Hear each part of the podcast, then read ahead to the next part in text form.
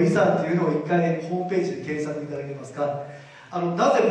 なぜ実は世界農業遺産剣山系の伝統農業今傾斜地農業っていうのを世界農業遺産にやろうということで8年間動いたんですけども実はこれを守りたかったんですね。インベの英知を守らなければいけない。だから実はインベってはその日本の農業の実は原点のさまざまな農法のシステムの鍵を握ってるんです、うん、種もそうなんですね。その実は先ほど出てきた新たえを運び出す右家の小屋あの右家が小屋平という限界集落であやいでるんです。でもう一回このインベの英知を復活してこの新たえの伝統を守るためには何かこう世界が注目するものを作らなければいけないということで考えたのが世界農業遺産のことだと。別にあのないものをこう出した出したわけでなくてそれだけのインベの英知のこう農業が詰まってたんですね。その中にこの新たいの技術もあったんですね。だから世界農業遺産の今はその遺産の一部としても機能してるということも知っていただけたと思います。今や剣山系というのは実は世界とあの日本でそのインベラいる小屋のあたりそうなんですけれども日本農業遺産農水省の食糖農業継承地世界農業遺産トリプルで取ってるのは今剣山系だけなんですね。しかもその世界農業遺産の中で非常に現代的な意味を持つというのは本当にその剣山系の農法だけじゃないですか。そうですね。今日本で今自然エコ農業に興味がある方もおると思いますけれども自然循環型というきちんとした形で農業の思想のシステムを残しているのは私あの日本里山の BS 連盟の人といろいろ話してたんですが今剣山系だけなんですねなぜかというと剣山系は昔ながらの2000年間ぐらい続く蚊帳を敷いて蚊帳とかその有機的な落ち葉とかそれを敷いて土壌を流れないようにさしてそして今でも農業を当たり前のように大工夫続けてるんですね。それで英知を持ってるのは今剣山家だけなんですねそれだけを守りたいと思っています。その付け写真農法で今愛を植え始めてますよね。そうです。はい。ね実はそれもいっぱい叩かれなんかいっぱい言われました。愛は山で作れんだろうというのが徳島の学会の常識でした。愛というのはなんか種かで水を好むというのであの平野の中石平野のところで作るもんだというのが定説でした、しかしその今インベが住むと住んでる山の上は私たち空の空って言ってるんですけども標高 500m ぐらいのところで実は愛ができまして伝承通りです。インベあのあの愛というのはインベが作る麻の布を染めるために始まったというのは今年もう実証できましたので。素晴らしい。もうとにかく見見てこの奇跡を見たい方は松前さんとこれどうぞ申し込みまあ、そういうふうなすみません。ですね。見学するツアーとかいうのをやっていたりするんですけどそれを今中心的にやってるのが昔の私の化粧品会社のあの部下がやってくれてるというのはもう本当に不思議ななんていうか巡り合わせだなというふうに思うんですけどあそこから見ると本当にこのなんかこう宇宙が見えるというかなんかそんな感じがする場所ですよね。そういうふうな視点がやっぱり阿波インベ一族は持っていたんですかね。あの一回あのこう一回徳島来てほしい。なんでインベがこれだけのあの関東各地とか日本各地開拓できたかっていうのはそのインベが住んでた山の中にあると私は思っています、うん、あの関東におりますと山と川ってこう一体化して見えないですよね。まあ広いですからね、はい、山ないですよね。がいる剣山系っていうのはあの剣山系が日本最大の地滑り破砕帯っていうのがありまして、うん、山の山頂からでも水が出るので山の山頂でも生活できるんです。だから山のこういった斜面の中にポコッとこう細胞の中細、えー、なん山の中に穴が開いてある集落があるんですで山の海岸から見ますとその集落は全部集落の構図が一目で見ることができるんです、うん、そういうふうに見えることができるのは日本中で剣山家だけなんです。だからインペの人はこう俯瞰的にその集落全体像を見えることができる。当たり前なんですね。山頂からあの水が出てそして必ず巨木がありますよね。そこがとても大事だというわれるんですよね、でまあなんとかこう私も行ったことありますけどそのなんか魔法の場のようなイメージがする場所ですよね。あの内閣総理大臣が日本の刀剣教ということで全部今剣さんに紹介してますあそうあそうです。あのニューヨークで日本の刀剣教で剣さん家今売られてますので、えー、まあしかしあの彼はですねその熱心なる愚直なる行動がなければですね今ここになってないわけですね、えー、実際に私あの、えー、いろんな方をプロデュースしたりしてきたんですけどみんなのみんな愚直なんです。私一番その姑息な言葉だと思っていますけどみんな私以外の私にしても全部その愚直でですね自分の足で稼いでしっかりとですね叩かれても叩かれてもとにかくやり続けるというふうなメンバーばっかりなんですね。そういう人は僕好きなんですけどもあの今回の本「天皇即位と大検査」政府観光物になってるんですね。はいあれおかげさまでたくさんの人に協力いただいてすごいことですね。今日その本をの出していただいた方いらっしゃいますよね。中崎さん。中崎さん、いらっしゃいますよね。あ手洗い。であありがとうございます。あの方がいらっしゃらなかったらこの本も出なかったということでありがとうございます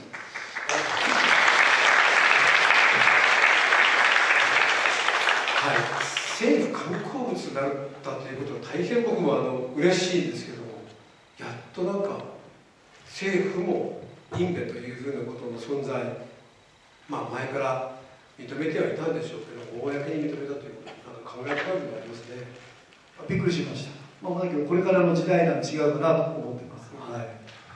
私20年前にあの感性論哲学という吉村修先生という方に指示してですねずっとですね勉強をしてきてるんですけどその20年前にやってるのはですね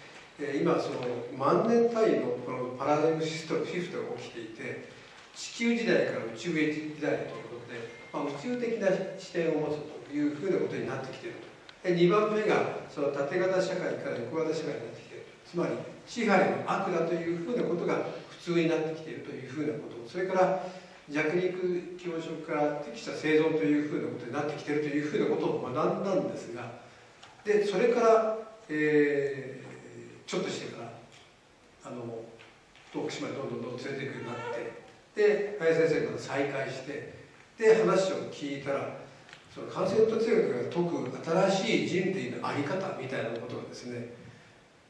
もう1800年前にもうインベやってるじゃないということでびっくりしたんですけど支配という構造を自分の中に持っていないというのは本当に人人類民族史上ないと思うんですけどこれどうしてそういうふうな感性が出てきたんでしょうね。難しい質問ですね。いや珍しいだって圧倒的な力がありながら普通は支配しますので今でもそうですけど1800年前だったらもっとそうなると思うんですけど。いや私はまあ何でもそんなこと気づいたかと言いますと関東の伝承ですね。夢の伝承がみんなそうなんですね。あの例えば立山市の阿波神社の隠別館の伝承を見ましてもいや先住民と力を合わせてって書いてあるんですね。力を合わせてそんなこと書くかしかも我々が求めるままにあの与えてくれたと書いてありますよね。あとどこですかね。あの結城紬の里の結城紬の業者が行く茨城県、えー、結城市の大熊神社というのがありましてすごいですよね。すごい社殿が書いてあるんですね。隠蔽なるものこの地を通ると人の欲するまま介護の仕方を教え養男の仕方を伝ええ人の欲するままそんなこと書いてるのかそうですよね。ありえない伝承が書いてあるし。そういうふうな形でどんどんどんどん教えてくれて生活の向上が図れていったとするとそのそれまで住んでらっしゃった方々はちょもうより一層そのインド族と交わっていったはずですよね。当然それは DNA でずっとこう広がっていたと思うんですけど。ということは関東だけでなく全国の人々の DNA の中にインドの地位が生まれてるんじゃないですか？いやところがそうかもしれない最近思いになりました。そうです。いやあの研究所のホームページとかあの本のまずホームページ立ち上げてるんですけど全国各地から問い合わせるんです。えなんで新潟からいやなんで宮城からなんで北海道から。だからもしかしたらこのことで隠蔽でも血が騒いでるんじゃなかったかなと思う時は